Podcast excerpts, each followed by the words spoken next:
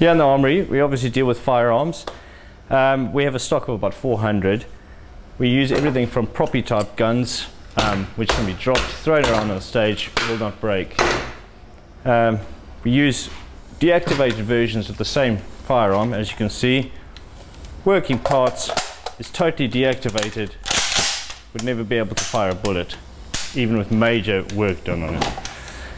If we wanted to use a pistol on stage, we primarily use blank firers, which have a top discharge, nothing comes out the muzzle, so it's actually fine for an actor to use it on stage, like so. Uh, we always uh, use period weapons. This is a Colt revolver, um, made famous by Clint Eastwood in cowboy movies. More James Bondy is a silence weapon. It's actually a, a replica gun powered by compressed gas. For the larger sort of firearms, we would use a rifle with a nitro powder blank, which gives us a nice bang and a big muzzle flash.